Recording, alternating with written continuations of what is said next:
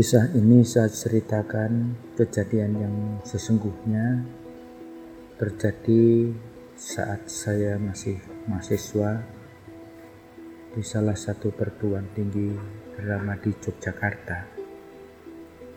Saya bersama teman-teman pecinta alam berniat melakukan pendakian ke Gunung Lawu pada bulan Desember tahun 1978. Saat itu kami akan melakukan pendakian bersama 25 orang teman-teman pecinta alam.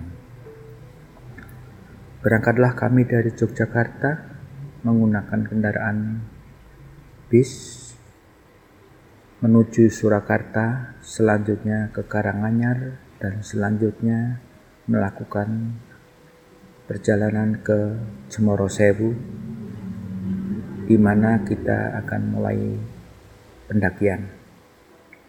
Sore hari saya kami sampai di sana dan mendirikan base camp sementara di depan stasiun TVRI, antena TVRI di Cemoro Sewu.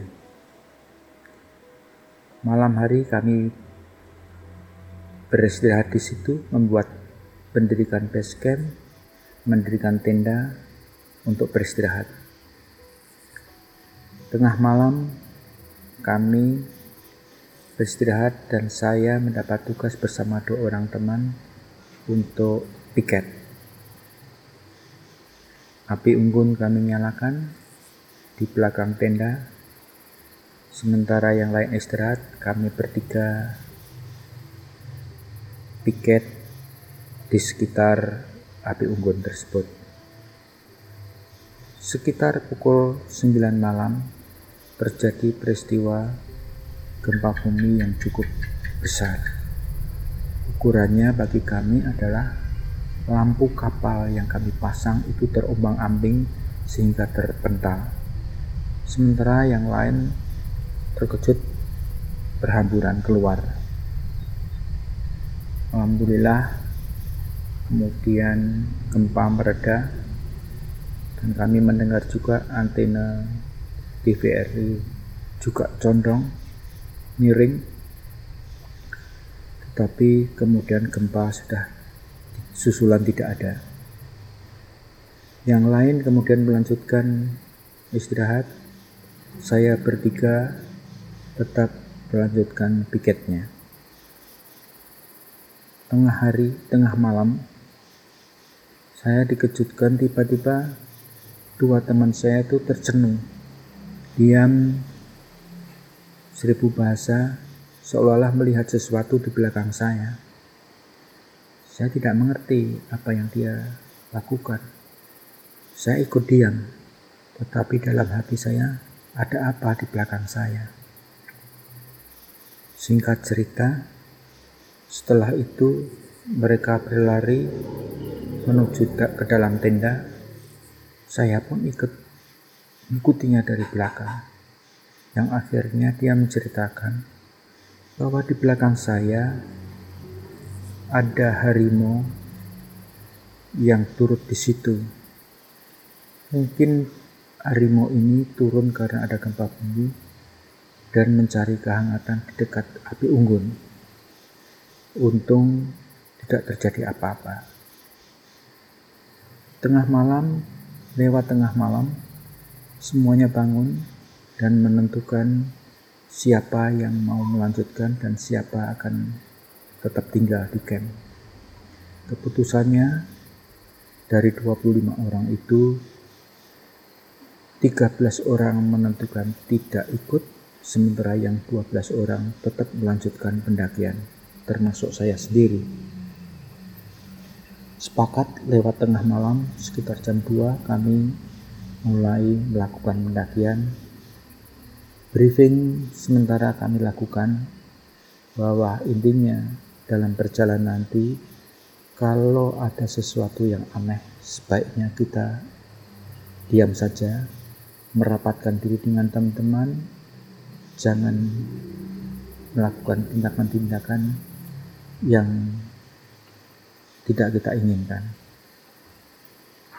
Dalam perjalanan, ternyata salah seorang teman saya itu melihat sesuatu yang kemudian dia ungkapkan. Dia melihat di depannya ada selimut panjang, seperti selimut doreng-doreng, seperti yang kalau kita gunakan untuk tidur pada saat itu. Dia berusaha mengejar, kemudian mau mengambil selimut itu. Kebetulan saya akan di belakang persis, saya ikutin karena saya tidak melihat ada selimut itu. Apa yang terjadi? Sebetulnya dia tidak mungkin halusinasi, ketakutan atau apa yang saya tidak mengerti. Tiba-tiba saja di depan ada jurang, dia meloncat mau mengambil selimut katanya. Spontan saya ikut lari langsung saya pegang kakinya yang mana badannya sudah menjuntai ke dalam jurang. Hampir saja saya tertarik di situ. Kemudian saya tarik, alhamdulillah bisa yang lain mengikut narik, kemudian anak itu seperti tidak sadar. Langsung dipukul pipinya, dikasih air minum, baru sadar bahwa dia tidak tahu karena dia melihat selimut yang menarik yang ada di dalam perjalanan. Sejak itu kami diam menunggu hari lebih terang lagi. Baru kami putuskan kemudian melanjutkan perjalanan lagi. Kisah ini membuat kami semua takut tetapi juga ingin terus melakukan pendakian dengan catatan anak-anak tadi yang mau terjerambab di dalam jurang itu kita apit selamat sampai di tujuan. Itulah kisah yang bisa saya ceritakan pada saat itu cukup mengerikan karena hampir saja kami kehilangan seorang teman yang mengejar selimut yang sebetulnya di dalam di depannya itu adalah jurang yang menganga. Hanya kabut yang ada itulah cerita singkat yang bisa saya ceritakan.